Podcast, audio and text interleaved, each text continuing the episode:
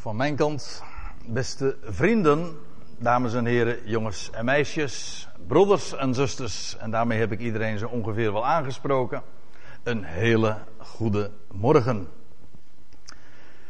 En u hebt al het een en ander aan onderwijs ontvangen van een tuinder. En, maar het was allemaal naar aanleiding van dat wat de apostel Paulus schrijft over God die end en die zijn weg zo gaat. Maar eh, ook de wijze waarop dat in de natuur geïllustreerd wordt. We gaan verder met het onderwijs van de apostel Paulus, maar dan niet in Romeinen 11, maar in 2 Korinthe 5. En ik heb het als titel meegegeven en de titel is ontleend aan deze verse ook. Het woord der verzoening. We hebben zojuist gezongen in dat laatste lied. Wetens nu van verzoening, rechtvaardiging voor iedereen, laat het een ieder weten. Maar wetend nu van verzoening. Nou, mij is gebleken dat velen daar helemaal nog niets van weten. En ook als je het al iets mag verstaan over de geweldige omvang, over het allesomvattende van de verzoening, is daarmee nog niet gezegd dat je weet wat verzoening is. Daar bestaan heel veel misverstanden over. En ook ik heb weer een nieuwe ontdekking, nieuwe ontdekkingen daarover mogen doen. En ik wil die graag vanmorgen met u delen. En we lezen dus dat gedeelte, een redelijk bekend gedeelte. Tenminste, dat zou je zeggen. Als u de versen leest, dan zegt u, oh, maar dat heb ik wel. De meeste van u hebben dat veel vaker gelezen en daarover gehoord. Maar het zal u gedacht zijn hoe onbekend het feitelijk is. Laten we insteken bij vers 14. Daar is natuurlijk al heel veel aan vooraf gegaan. Dat blijkt al uit het eerste woord want. Want daarmee wordt een woord aangegeven waarmee een, heel eh, betoog wordt voortgezet. Dat doet nu even niet ter zake. Wat ter zake doet is wat Paulus hier schrijft. De liefde van Christus dringt ons. Hoezo? Wel, hij zegt en vervolgt in vers 15: Daar wij tot het inzicht gekomen zijn dat één voor allen gestorven is. En dat is al zo'n enorm kanjer van een statement. Eén stierf voor allen. En als je eenmaal dat besef hebt, dan ga je iets verstaan van de liefde van God die zichtbaar is geworden in Christus. En die liefde van Christus dringt ons. Dat is mooi dat, zoals Paulus dat zegt. Hij zegt niet de liefde voor Christus dringt ons. Het is niet onze liefde voor Hem, het valt mij heel vaak op dat als je in, met name in de evangelische wereld komt, dat er veel liederen ook in, die, in de opwekkingsbundel staan. Dat daar heel veel refreins eh, en, en liederen staan eh, waarin het allemaal gaat om Heer, ik houd van u. En dat wordt een eindeloos herhaald en ik heb er altijd moeite mee. Waarom? Ik hou niet zo van dat zingen van onze liefde, mijn liefde voor hem. Als het al waar is, dan is het niets anders dan een reflectie van Zijn liefde voor ons. Daar waar wij iets gaan verstaan van Zijn liefde voor mij en voor ons en voor deze hele wereld, voor allen. Wel, daar gaan wij Hem liefhebben. Maar je moet niet gaan kijken op onze liefde voor Hem, want dat stelt niks voor. Het is Zijn liefde die ons dringt. Het is niet, uh, Paulus ging er niet op uit omdat, ook niet, niet vanwege zijn liefde voor hem, maar Gods liefde, Gods liefde, die drong hem. Dus niet zijn liefde voor God, maar de liefde van God door hem. En het is ook niet de, de eis van God die hem dwong, of het gebod van God dat hem gebood. Nee, Waarom ging Paulus op reis? Waarom heeft hij werelddelen af. Uh, waarom heeft hij werelddelen benaderd en, en is hij van land tot land getrokken? En waarom heeft hij zoveel arbeid verricht? Wel, om, het was de liefde van Christus die hem drong van binnenuit. En hoezo is dat iets emotioneel? Nee, dat had te maken met een besef, met een wetenschap. Paulus was ervan doordrongen, met recht, dat, en tot het inzicht gekomen dat één voor allen is gestorven. Het kruis van Golgotha, daar stierf iemand voor alle mensen. Als je wil weten hoeveel God van jou en van jou en van, en van alle mensen, van al die miljarden mensen houdt, dan moet je kijken naar het kruis van Golgotha. Zoveel houdt hij van mij en van jou. En Paulus schrijft elders in 1 Timotheus 2: Er is één God. Er is ook één middelaar van God. De mens, Christus Jezus, die zichzelf gegeven heeft tot een losprijs voor allen. En daarvan wordt getuigd te juiste tijd. En Paulus voegt er nog aan toe. En ik ben daartoe gesteld als een apostel en leermeester van de heidenen. Ik spreek waarheid en ik lieg niet. Dat was het getuigenis. De prijs is betaald voor allen. Als je wil, als je wil weten hoeveel God van jou houdt, kijk naar het kruis van Golgotha. Als je wil weten hoeveel jij en deze wereld, het hele mensdom waard is voor hem, wel kijk naar de prijs die voor jou betaald is. Zoveel houdt God van elk mens. Wie je ook bent.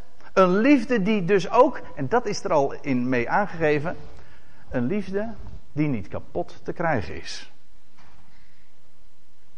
Want dat is wat het kruis zegt. Het kruis laat zien hoe diep de mensheid kan vallen.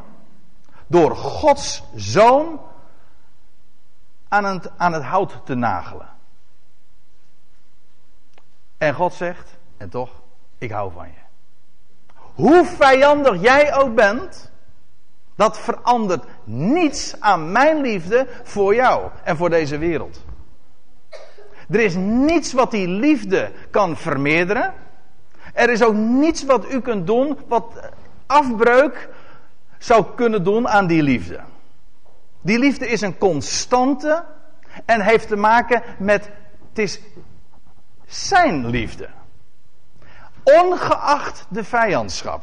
Waarmee dus ook gezegd is dat geen vijandschap van de mens die liefde ongedaan kan maken.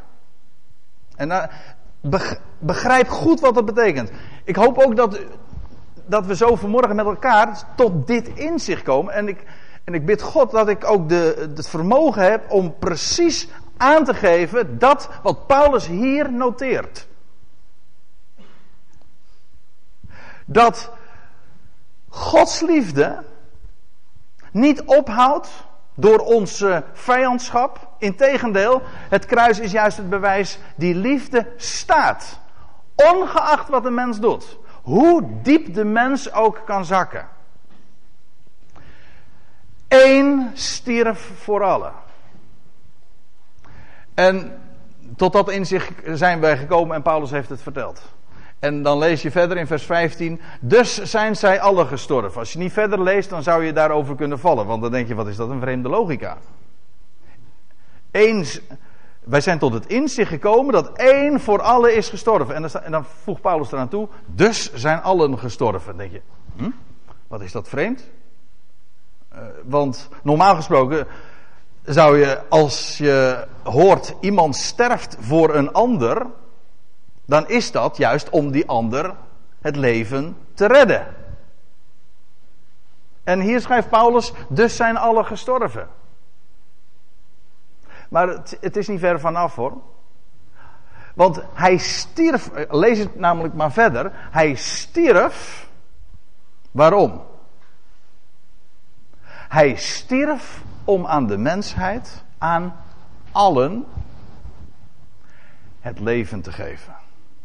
Dat wil zeggen, nieuw leven te geven. Niet, kijk, normaal gesproken is zo, iemand sterft voor een ander om het leven te redden. Om dit oude leven te redden. Maar dat is niet waar de Heer Jezus Christus voor gekomen is. Om dit oude leven in stand te houden. Daar zouden we ook niet veel mee opgeschoten zijn. Nee, hij geeft, nee, het is maar geen, geen verlenging van dit oude bestaan. Nee, hij geeft een compleet nieuw bestaan. En daarmee neemt hij ons mee in zijn dood en opstanding. Hij stierf voor ons, hij stierf voor allen. Wel om de mensheid nieuw leven te geven, namelijk het leven dat hij aan het licht bracht toen hij opstond uit de doden. Lees maar verder. Dus zijn allen gestorven en voor allen is hij gestorven, opdat zij die leven niet meer voor zichzelf zouden leven, maar voor hem, die voor hen gestorven is en opgewekt. Dat moet je er, dat moet je er natuurlijk wel bij lezen. Waarom stierf hij voor allen? Wel om hen, om het leven te geven. Hij stierf voor allen om ook op te staan. En daarmee een einde te maken. En ik loop nu een beetje vooruit op wat we nou in het navolgende weer lezen. Maar om daarmee het oude niet te doen en iets nieuws te geven. Dat volmaakt is. Dat helemaal beantwoord aan Gods ideaal. En dat is precies waar mijn broer Dirk het zojuist ook al over had, waar de beloften over gaat. Nieuw leven, onvergankelijkheid, heerlijkheid, volkomenheid, rechtvaardigheid, waarin zonde totaal geen rol meer speelt. Dat is wat hij geeft. En dat betekent dat aan het oude, het oude hier telt voor God niet meer. God ziet de mensheid aan. Lees, lees wat er staat en geloof het ook. God ziet de mensheid aan in Christus. Hij stierf en de, mensheid stierf met hem. En hij stond op en de mensheid staat ook met hem op. Verzin ik dat? Nee hoor.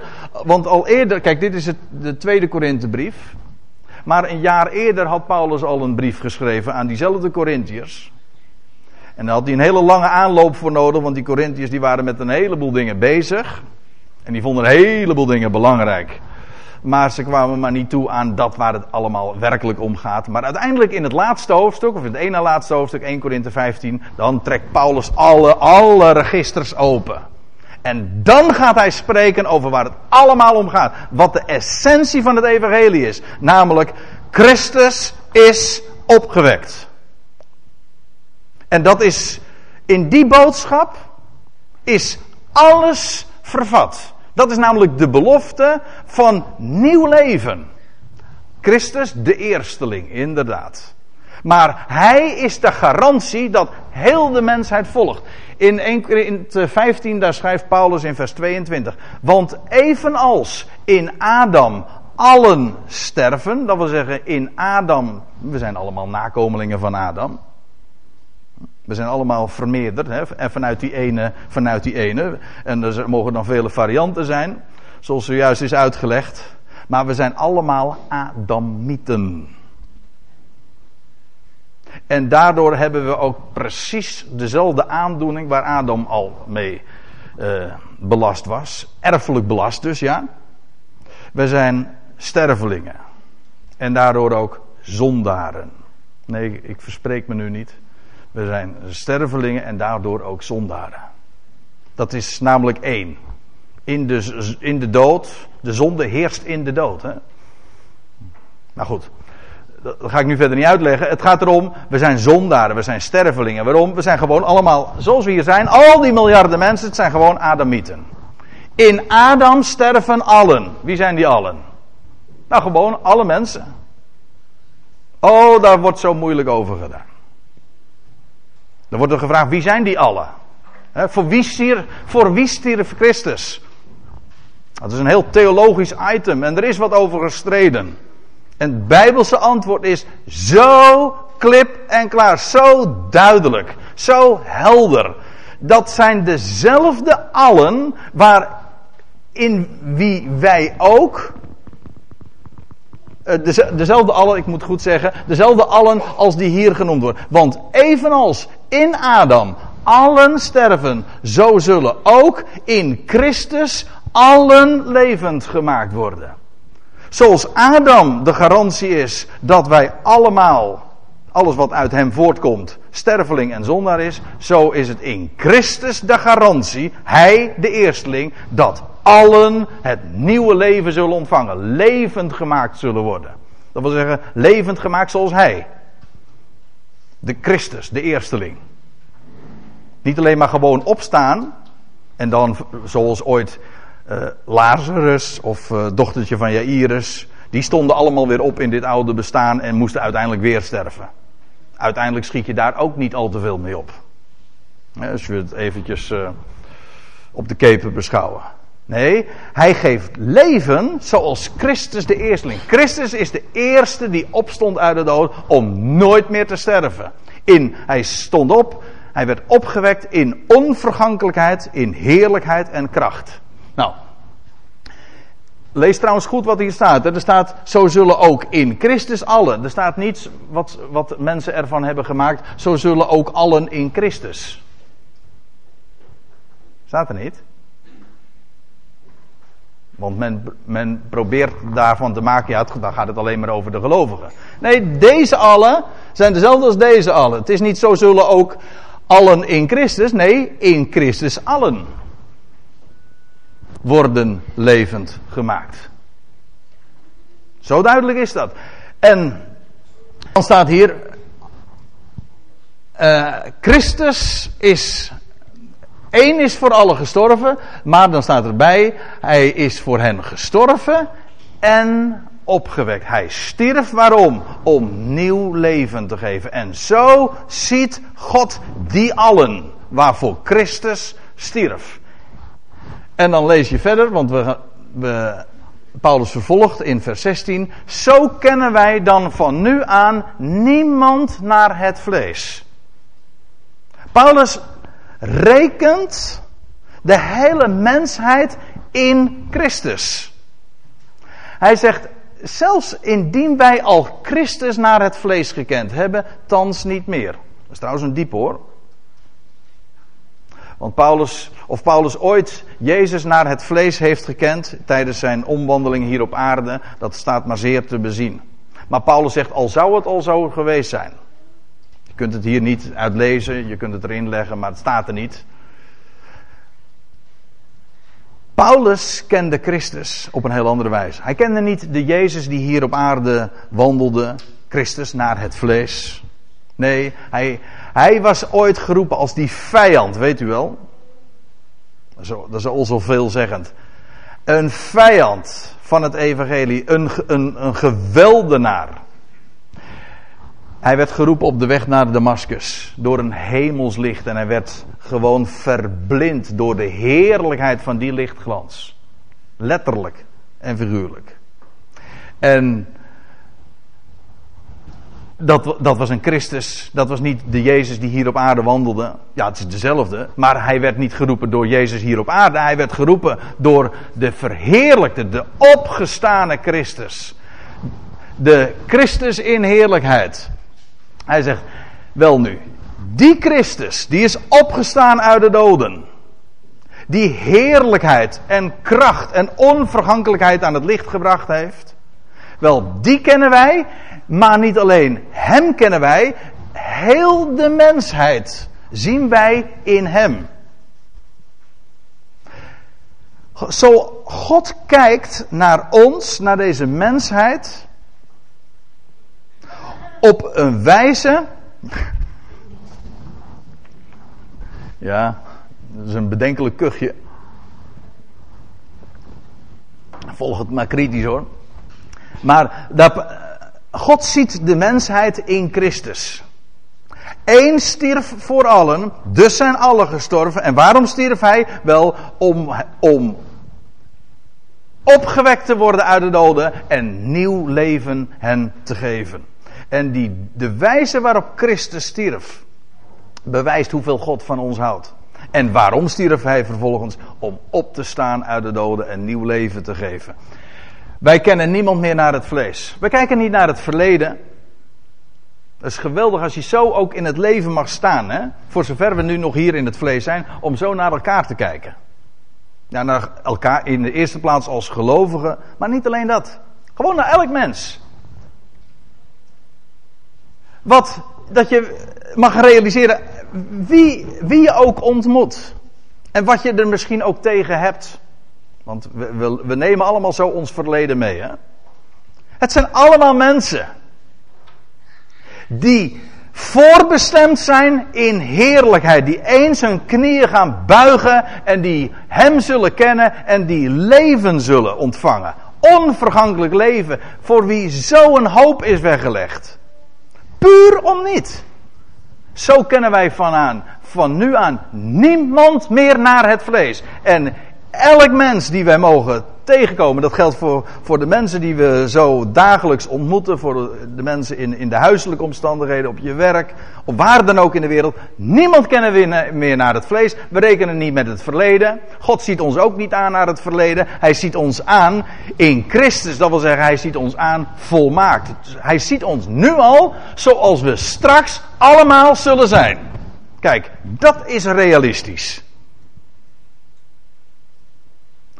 In die verwachting mogen we dus naar elkaar kijken. Door de bril van de verwachting. Dat wat wij straks allemaal zullen zijn, zo kijken we nu al naar elkaar. En dan zien we dus alleen maar volmaakte mensen. En dat, dat, dat scheelt een heleboel uh, ergernis trouwens hoor. Want er valt niks meer te ergeren. U zegt dat is wel heel ideaal. Geef ik toe. Maar zo is het op de keper. Wij kennen van nu aan niemand meer naar het vlees. We zijn allemaal volmaakt. In Christus.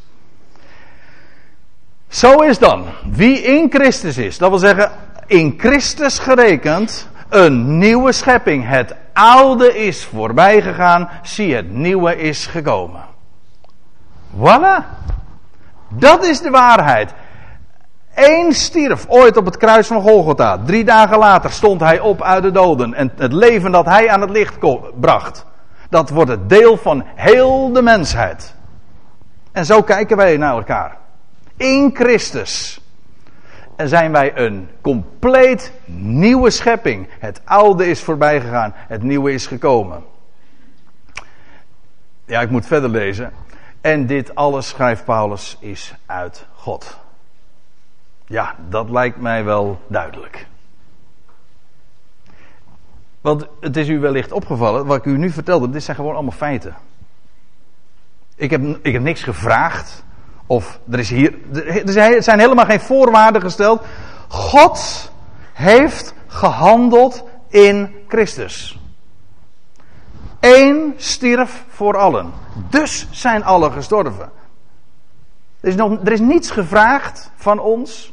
Het is de wijze waarop God naar deze wereld kijkt. In Christus.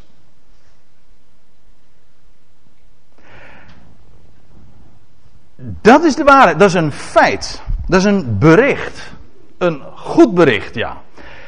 En dat alles is uit God. Niets is daarbij van de mens. Een mens kan daar niks aan toedoen. Een mens kan daar, godzijdank, ook niks van afdoen. Nou weet ik wel, nou kom je nou met een andere vraag. Hè? Want nou komen we op het onderwerp waar we, wat ik had, had aangekondigd. Maar hoe zit dat dan met al die mensen die hier niks van willen weten? Want dat is natuurlijk de mooie, dat is het grote punt altijd weer. Maar hoe zit het nou met al die mensen die er niks van willen weten? Die hier vijandig tegenover staan. Nou, zegt Paulus, dat is niet zo moeilijk. Alles is uit God. En die vijandschap, dat is ook geen hindernis. Weet u waarom niet? God is het namelijk die verzond. Staat hier. Dit alles, dit alles, dat wil zeggen wat hij in het voorgaande had verteld, hè, dat, we, dat we in Christus gerekend worden, een nieuwe schepping zijn, het oude is voorbij gegaan, zie het nieuwe is gekomen. Dit alles is uit God. Het is geen mensenwerk.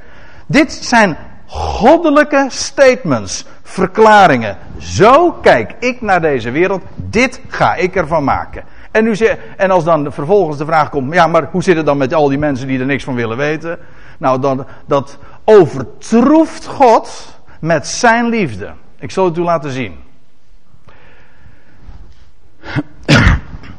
Dit alles is uit God, die, let goed op wat hier staat, die door Christus ons met zich verzoend. Ja, er staat verzoend heeft. Er staat hier, ook hier weer zo'n aorist. Waar ik u wel eens vaker over heb verteld. Dat is zo'n tijdloos feit. Die ons verzoent, ongeacht wanneer. Dat is, de, dat is het verhaal.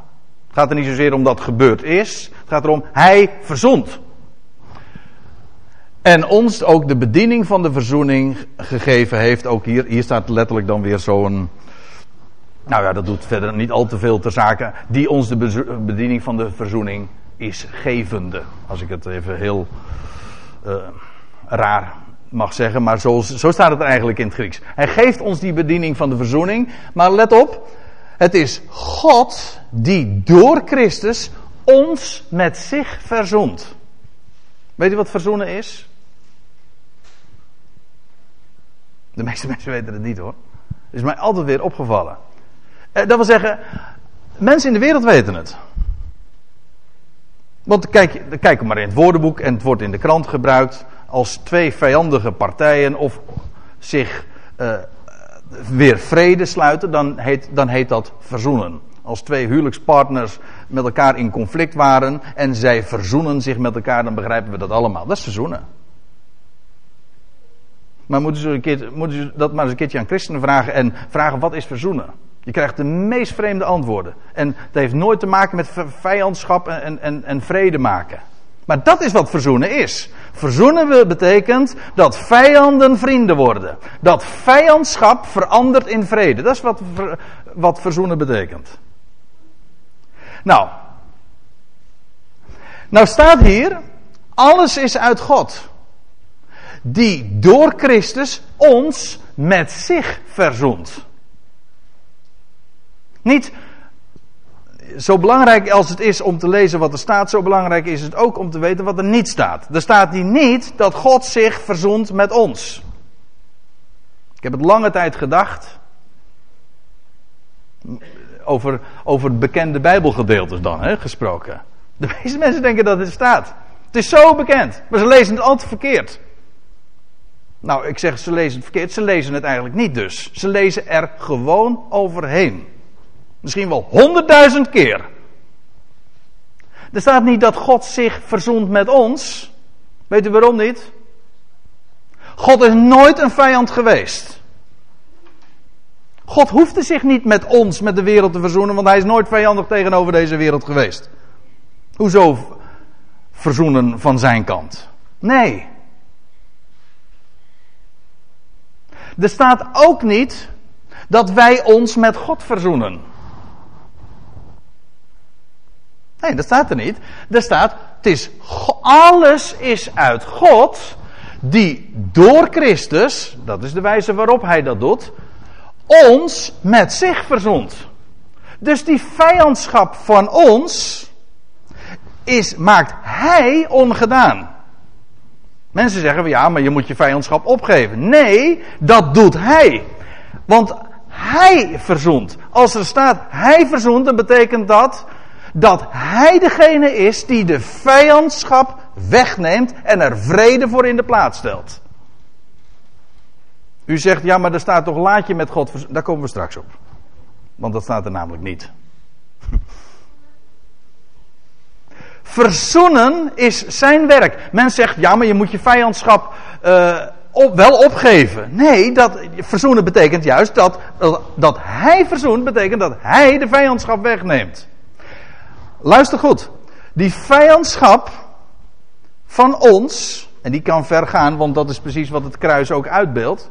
Hoe, daar zie je wat, wat vijandschap van de mens, hoe diep die kan zitten. En hoe diep dat kan zakken, en tot welk, of zo u wilt, tot welke hoogte dat kan stijgen. Vijandschap van ons is geen obstakel voor verzoening. Ik ga het u precies omkeren. Vijandschap is geen obstakel. Vijandschap is een voorwaarde om verzoend te kunnen worden. Ja, het is niet zo van dat onze vijandschap een, een, een, een, een blokkade is voor God om ons te verzoenen. Nee, het is een voorwaarde. Want alleen vijanden kunnen verzoend worden. Als je, niet, als je geen vijand bent, dan valt er niks te verzoenen. Dus die, onze vijandschap is geen blokkade, geen sta in de weg, geen hindernis voor, voor God om te verzoenen. Integendeel, het is een voorwaarde. Verzoening is zijn werk. Hij verzoent ons met zich. Dus als u zegt van ja, die hele die machtige waarheid dat wij in Christus gerekend worden, maar hoe zit het dan met ons ongeloof? Paulus zegt geen probleem, God verzoent. Ja, God verzoent. Dat wil zeggen, hij neemt de vijandschap weg. Van Israël lees je zijn vijanden van het evangelie. Is dat een probleem voor God? Nee, want de waarheid is, God verzoent. Dat wil zeggen, hij neemt hun vijandschap weg. Ja, dat is zo'n machtige waarheid. God verzond. En nou schrijft Paulus, alles is uit God, die door Christus ons met zich verzoent en ons de bediening van de verzoening geeft. Dat wil zeggen, wij mogen het vertellen. Wat vertellen? Nou, dat God, alles uit God is, die ons door Christus tot zich verzoent. En staat erbij, en dat hij ons het woord der verzoening heeft toevertrouwd. Letterlijk staat hier trouwens. En plaatsende in ons het woord van de verzoening. Vind ik nog veel mooier. Dat is wat er letterlijk staat. Iets toevertrouwen kun je altijd nog als, als, beschouwen als een risico. Je vertrouwt iets toe aan een ander. Zeg van nou, hopelijk gaat die ander daar uh, wel goed mee om. Nee, Paulus zegt dat ook niet. Hij heeft het niet aan, aan mij toevertrouwd. Hij heeft, hij heeft dat woord in ons geplaatst. Gewoon in ons hart. Hier. Dat woord van verzoening zit van binnen. Als je eenmaal weet, God verzoent. Dan is vijandschap van de mens geen enkel probleem meer, want Hij is degene die alle harten die koud en kil zijn en die niks van hem moeten weten. Hij is degene die dat doet smelten en hij doet de vijandschap teniet en maakt plaats daarin, maakt plaats voor vrede. Dat is alles uit hem. Zijn werk. En schrijft Paulus dan, wij zijn dus gezanten, of weet u wat een gezant is? Dat is een ambassadeur. Wij zijn dus ambassadeurs. Alsof God door onze mond u vermaande. Ja, u, ziet, ik heb daar een kras door, een streep door. Er staat niet vermanen, want dan denkt u in dit, hè? Nee, er staat aanmoedigen. ditzelfde woord, u kunt het zo in een concordantie nakijken, wordt ook heel dikwijls vertaald met vertroosten. De, de essentie van het woord is eigenlijk ernaast gaan staan. Aanmoedigen, bemoedigen. God moedigt uh, ons aan. Ja, eigenlijk moet ik het anders zeggen. Paulus zegt: We zijn ambassadeurs van Christus. Hij had een woord gekregen van hem, van de hemelse ambassade. Nee, nee, ik moet het anders zeggen. Van zijn hemelse opdrachtgever, of zal ik het nog anders zeggen, van het hoogste gerechtshof. En Paulus eh, mag een woord hier op aarde doorgeven. Hij spreekt namens Christus. God verzond de wereld. Uh, nu zie ik. Nee, toch niet. Neem me niet kwalijk.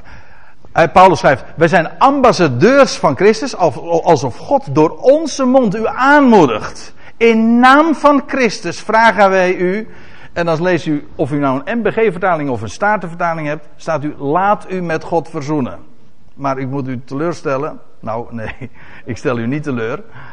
Maar als u erg uh, gesteld bent op de correctheid van de vertaling, dan moet ik u teleurstellen. Er staat niet laat u met God verzoenen. Als u trouwens een Engelse vertaling hebt, dan heb je grote kans dat het wel correct staat. Als u een King James hebt, dan staat het be conciliated of be conciled. En de, nou, de meeste Engelse vertalingen die ik heb erop nageslagen, dan staat er inderdaad uh, be conciliated of be conciled. Er staat letterlijk, dat woordje laten staat er helemaal niet. Er staat weest verzond. Dat is iets heel anders hoor.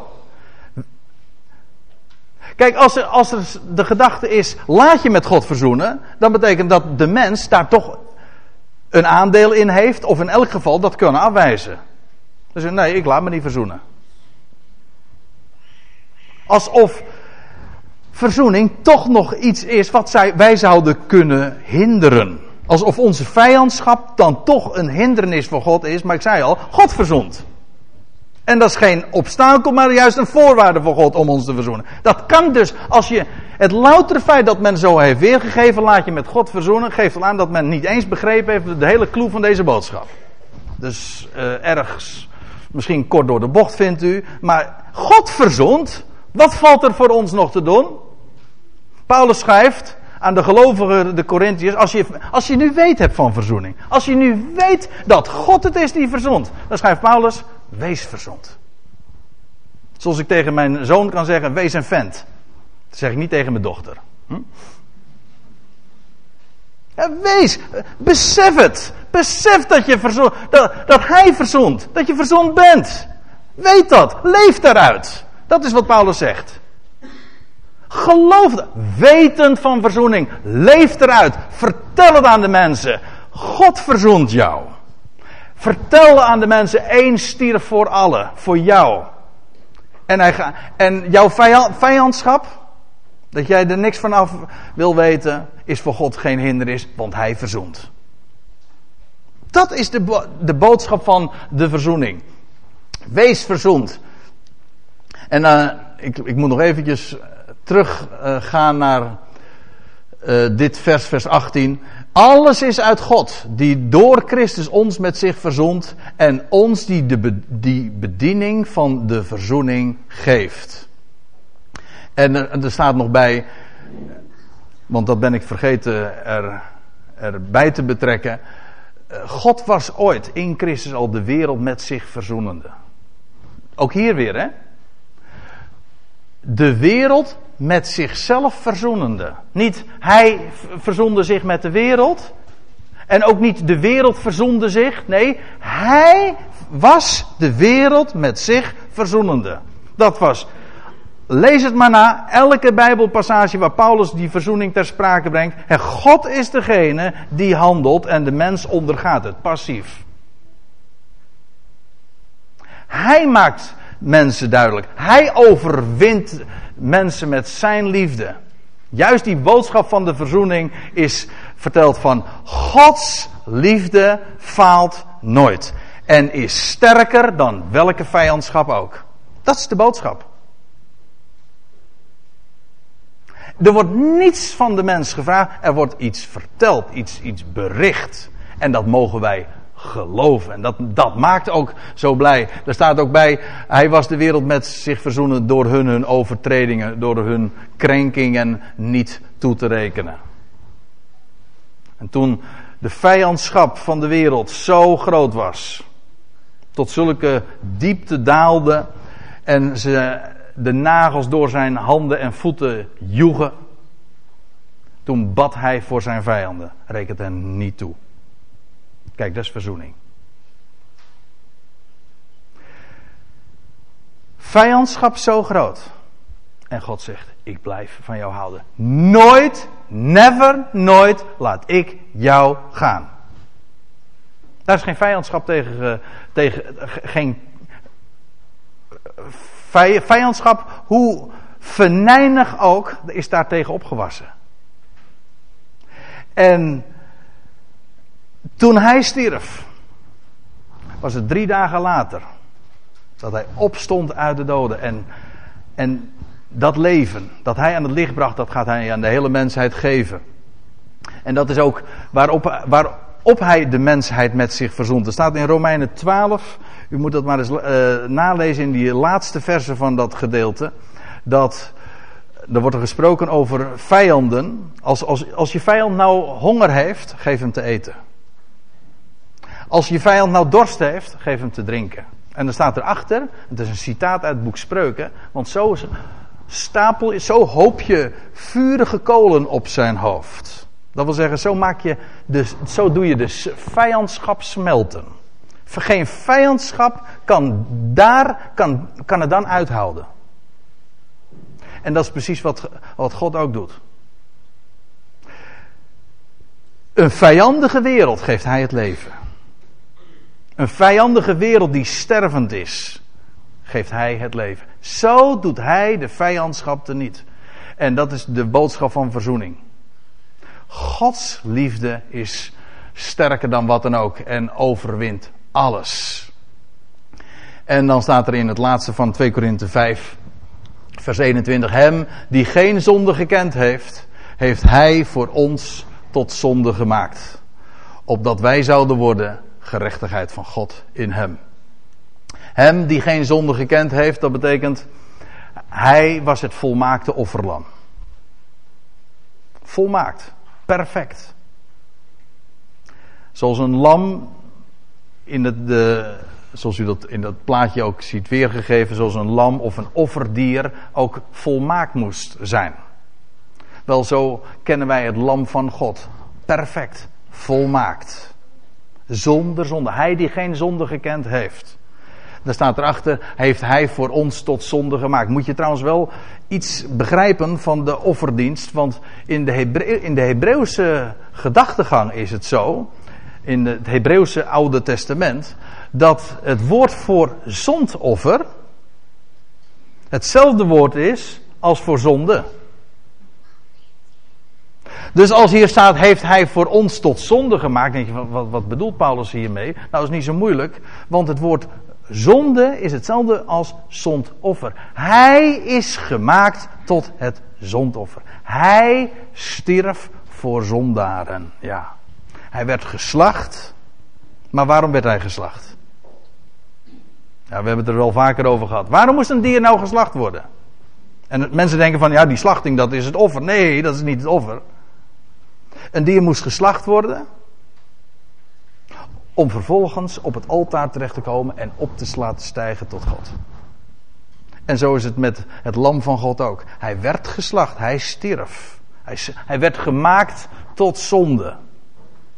Eén stierf voor allen. Maar waarom? Wel, om drie dagen later op te staan en leven aan het licht te brengen. Volmaakt, perfect, rechtvaardig, heerlijk, onvergankelijk. Het is werkelijk onberispelijk. Hem die geen zonde gekend heeft, heeft hij voor ons tot zonde gemaakt. Opdat wij zouden worden gerechtigheid Gods in hem. Onberispelijk, perfect. Dat is de waarheid in Christus en voor elk mens. En u zegt, en ik hoop dat vanmorgen ook duidelijk gemaakt hebben, en onze, en onze houding dan? Nou, onze houding, weet u wat ons aandeel is? Wij zijn vijanden. Wij zijn van hem vervreemd. Dat hebben wij gedaan. En weet u wat God doet? Hij verzond. Op zijn tijd. Hij overtuigt de mens van zijn liefde. En van Paulus lees je dat hij zegt in 1 Timotheus 1, Christus Jezus is in de wereld gekomen om zondaren te redden. En hij, zei, hij voegt eraan toe, onder wie ik de eerste plaats inneem. Dat wil zeggen, ik ben de grootste van de zondaren. Maar hij zegt in datzelfde vers, Gods barmhartigheid heeft mij overweldigd. Als er hoop is voor de grootste zondaar, beste mensen, dan is er hoop voor elk mens. En, als, en de boodschap is: één stierf voor allen. Zoveel houdt God van jou. En wat jouw houding ook is, ik zeg, ik zeg je nu. Hij zal jou met zijn liefde winnen en overwinnen. En geen vijandschap zo groot, maar zijn liefde overtreft het altijd. God verzoent. Amen.